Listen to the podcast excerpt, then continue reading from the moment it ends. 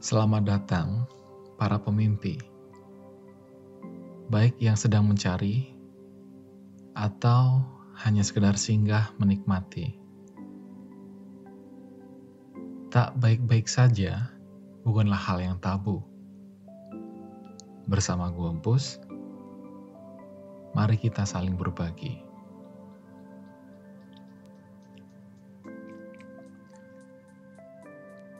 Kali ini gue ingin membahas sebuah perspektif di mana gue yakin kalau teman-teman nih, rekan-rekan pasti punya cara masing-masing buat nyelesain masalah. Tapi kalian kepikiran gak sih kalau terkadang tuh gak semua masalah bisa kita selesain dengan cara yang sama. Mungkin ada persoalan-persoalan yang sebenarnya masalahnya nggak gede-gede banget, cuma untuk nyelesain masalah itu tuh ada sesuatu yang kompleks. Bahkan nggak jarang juga apa yang kita pikirin untuk nyelesain masalah ini tuh berujung buntu ujung-ujungnya. Lu udah nyoba ke sana ke sini untuk nyari jalan keluar tapi sampai detik ini pun solusi itu nggak kunjung datang. Terus kira-kira kalau udah kayak gitu tuh how to solve it dan gimana cara kalian nyelesainnya gitu kan. Entah masalah internal atau eksternal, baik dalam organisasi kantor kalian, atau bahkan konflik dalam keluarga kalian, atau mungkin bersama teman kalian, orang-orang terdekat kalian. Dan sebenarnya gue rasa masalah-masalah ini tuh Gak harus detik ini kalian selesaiin. Dalam artian gini ya, dalam artian ya gue tahu masalah yang kita hadapin tuh harus segera mungkin kita selesaiin pada saat ini juga gitu kan. Tapi kalau pada saat kalian ingin menyelesaikan masalah itu dengan kepala yang panas gitu kan, dengan emosi, dengan marah, apa pun keputusan yang lu ambil pasti akan berujung dengan kesia-siaan. Akan berujung dengan kekecewaan dan akan berujung dengan penyesalan. So, what we are going to do next gitu kan. Gak mungkin dong kita diem-diem aja nih ada masalah sekompleks ini dan lu diem aja gak nyelesain apa pun gitu kan. Kalau menurut gue kita gak usah buru-buru nyelesain masalah itu gitu. Dalam artian gini,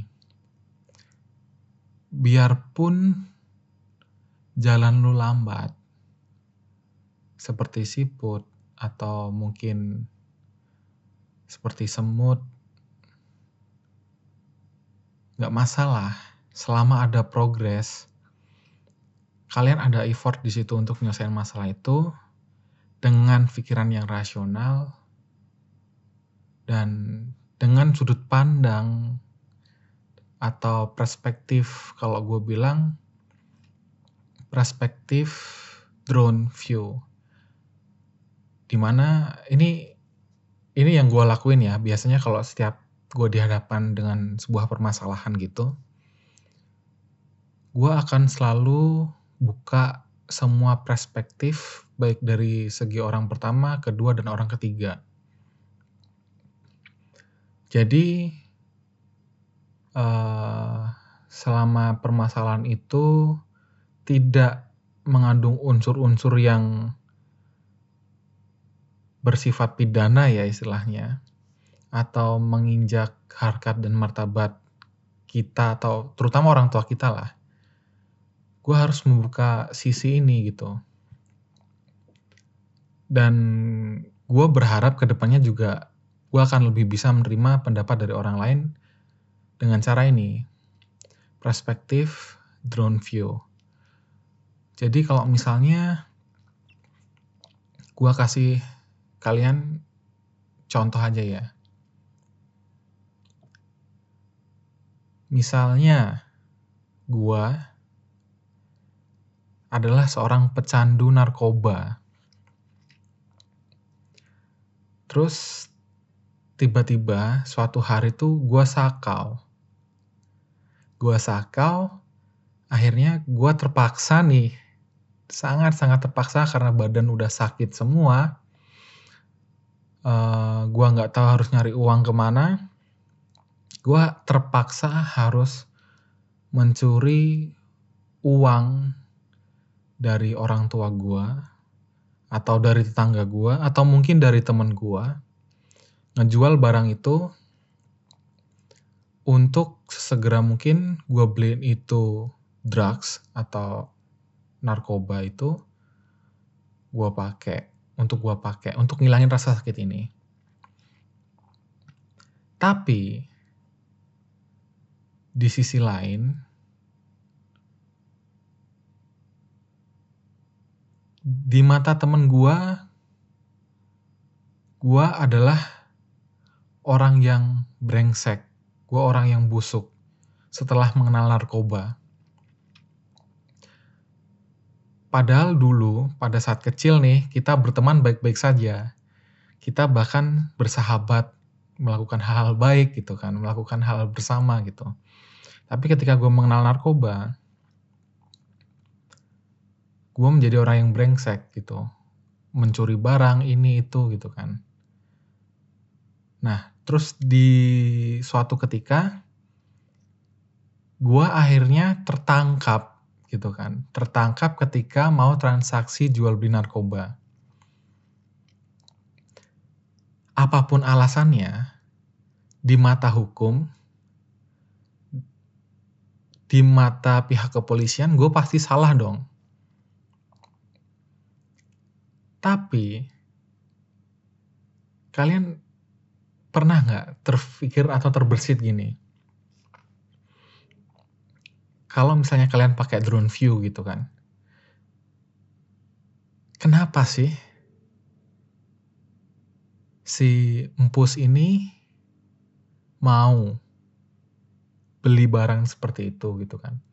Kenapa si empus ini mau nyoba barang-barang res uh, barang-barang yang membuat lu jadi berubah 180 derajat gitu kan. Pernah nggak lu bertanya kepada temen lu mungkin yang mengalami hal ini, kamu kenapa gitu? As simple as mendengarkan saja gitu. Kamu kenapa melakukan hal ini kayak gitu kan? Terus uh, lu cari tahu dari perspektif si empus ini ada apa gitu ternyata kan kita kan nggak tahu ya namanya sebuah permasalahan yang kompleks dan setiap orang kan punya cara menyelesaikan masing-masing. Nah, kesalahannya si Empus atau kesalahan gua pada kasus ini tuh gua nggak tahu harus ke mana, gimana cara nyelesainnya. Akhirnya terpaksa gua beli narkoba. Karena pada saat itu empus yang dinilai sebagai orang yang mandiri ini, orang yang mandiri, orang yang pinter, bijaksana, pinter nyari duit, itu baik-baik saja kehidupannya gitu kan. Padahal di dalam diri empus ini, dalam pikirannya tuh numpuk permasalahan macam-macam.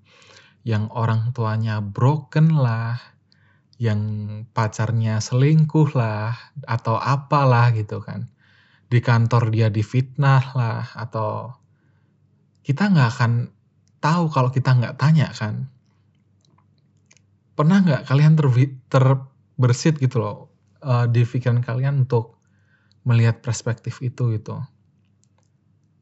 Dan masalah kedua itu perspektif kedua itu tidak semua orang mempunyai kesempatan yang sama. Mungkin, mungkin saja kalau pada saat itu si empus ini bertemu dengan mas-mas random gitu kan. Dia pulang kantor, pulang kerja, sore-sore jalan, duduk di halte. Terus disamperin tiba-tiba sama mas-mas random. Ditanya, nah kamu kenapa gitu? Kok mukanya kusut banget gitu? Walaupun ini freaks ya, tapi ya andaikan saja gitu. Andaikan si Empus ini bertemu dengan mas-mas random ini, terus akhirnya Empus cerita, oh iya mas, kebetulan hari ini saya dipecat. Kebetulan hari ini saya di PHK, gara-gara saya difitnah oleh rekan kerja saya, saya menggelapkan uang dana kantor sebesar gini-gini. Padahal saya nggak melakukan itu gini-gini gini gitu kan. Nah, kebetulan si mas-mas random ini kita kan nggak nggak ada yang tahu ya bagaimana cara semesta bekerja gitu kan. Kebetulan si mas-mas random ini mau mendengarkan gitu. Terus sekedar mendengarkan saja gitu. Dari sana mereka berteman atau gimana, akhirnya yang awalnya empus ini nggak tahu harus berbuat apa dengan nasihat-nasihat dari mas-mas random ini atau jalan keluar yang diberikan dari mas-mas random ini solusi lah atau sekedar hanya mendengarkan akhirnya dia bisa aja nggak jadi nyentuh narkoba gitu gua ya, menurut gua menjadi manusia itu dengan cara memanusiakan manusia itu sendiri.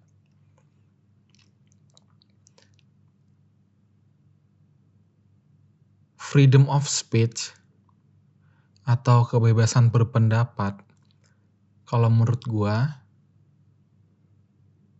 itu ketika kalian mau berdamai dengan diri kalian sendiri dan bisa menerima pendapat dari orang lain, gua rasa itu tingkat tertinggi toleransi sih. Jadi dengan melihat perspektif-perspektif seperti itu, yang gua harapkan teman-teman di sini tuh pemikirannya terbuka gitu aja gitu loh. Pemikiran eh, perspektif-perspektif seperti ngejudge atau membuli atau apa pun itu yang intensinya intensinya untuk ngejahatin orang lain tuh berkurang. Karena gimana ya? Dengan hal-hal kecil seperti ini aja loh kayak ngedengerin orang berbicara sampai selesai, menghargai pendapat mereka gitu kan. Terlepas kalian agree or disagree ya, terlepas kalian uh, sependapat dengan pendapat itu atau enggak sependapat, itu hal yang wajar gitu. Diversity itu hal yang wajar Jadi ayolah kita coba buka ruang kecil itu supaya mau mendengarkan, mau mengerti. Walaupun memang semua orang punya masalah masing-masing, tapi dengan kalian melakukan hal-hal kecil seperti itu, bisa jadi impactnya besar loh bro terhadap orang lain ada sebuah teori kalau nggak salah ya namanya butterfly effect gitu kan. Kalau jadi hal-hal kecil yang kalian lakukan dalam kehidupan sehari-hari gitu, itu bisa menimbulkan uh, chain reaction. Uh, duh bahasa Indonesia apa? Uh, bisa menimbulkan uh, roda-roda gigi kecil itu bergerak. Ibaratnya kalau di jam gitu, itu akan mempengaruhi semuanya. Yang kasih contoh yang pertama tadi, yang awal tadi, yang awalnya si empus mau pakai narkoba, begitu ketemu si mas-mas random, akhirnya nggak nggak jadi gitu kan. Terus misalnya ada sebuah case lagi di mana seorang ibu mencuri susu di Indomaret, mencuri bubuk susu di Indomaret untuk anaknya. Uh, kita nggak mungkin uh, maksud gue gini oke okay lah di mata hukum memang itu salah gitu. Tapi mari kita buka perspektif itu gitu loh. Mari kita buka perspektif kenapa sih dia ini mencuri gitu. Ada apa dengan lingkungan dia gitu kan? Psikologinya seperti apa? Eh uh, mental healthnya seperti apa? Ada apa dengan dirinya gitu let's find out and beri dia kesempatan gitu. Kita nggak akan tahu kalau misalnya pada saat itu Hitler yang harusnya masuk Art University uh, kalau diberi kesempatan Adolf Hitler itu untuk bersekolah gitu kan di dunia seni ada kemungkinan kalau perang dunia kedua itu nggak pecah gitu. Tapi ya after all itu semua sudah terjadi. It is what it is. Ya udahlah itu sudah berlalu. Tapi mungkin kita bisa merubah masa depan dengan hal-hal kecil seperti ini membuka perspektif, toleransi, jangan naik pitam ketika ngambil keputusan, terutama keputusan genting gitu kan. Kita tahu semua orang punya masalah, di jalan jangan rese sesimpel itu. Bisa jadi uh, ketika kalian di jalan rese, ada misalnya di jalan ada orang yang rese, lampu masih merah, tapi udah ngebel-ngebel gitu kan. Itu hal yang lumrah gitu di kota besar. Mungkin bisa jadi orang yang ngebel-ngebel itu orang tuanya sedang dirawat di rumah sakit gitu kan atau adiknya ada masalah di kepolisian, kita nggak ada yang tahu. Berbuat baiklah, seakan-akan itu itu adalah nafas kalian gitu. Nggak, nggak, nggak salah kok berbuat baik itu nggak salah. Walaupun terkadang menjadi orang baik itu nggak baik-baik aja ya. Iya, menjadi orang baik itu kadang nggak baik-baik aja. Tapi gue ingin mengapresiasi kalian. Gue ingin mengapresiasi lo. Congratulations gitu. Selamat. Kalian udah ada di titik ini sekarang kalian bisa survive hingga saat ini, gak peduli masalah lo apa, gak peduli seberat apa pun itu, I'm proud of you, bro. I'm proud of you. I really proud of you. Terlepas apa pun yang terjadi di masa lalu, kalian semua punya hak untuk berubah. Gak ada kata terlambat untuk berbuat baik. Dan biarkan badai itu membawamu kemari. Let the storm lead you there. Memang di kehidupan kita itu perlu badai. Jelas. Jelas kita perlu badai. Dan badai itu yang nanti akan menuntunmu hingga pada saat kondisi seperti ini. That's why I'm so proud of you guys. You've been survive. Kalian udah survive hingga saat ini. Nggak mudah memang, nggak mudah. Mungkin ada yang hari ini putus sama pacarnya. Ada mungkin hari ini pada saat kalian dengerin ini orang tua kalian bercerai, atau mungkin kalian di PHK atau di fitnah apa pun itu, jangan nyerah sekarang.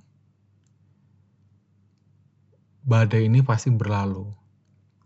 Dan kalian gak akan sampai di titik ini kalau gak ada badai itu. Setiap orang itu berproses bongkahan batu yang besar itu nggak akan menjadi patung yang indah kalau nggak ada pahatan dari palu dan paku yang tajam.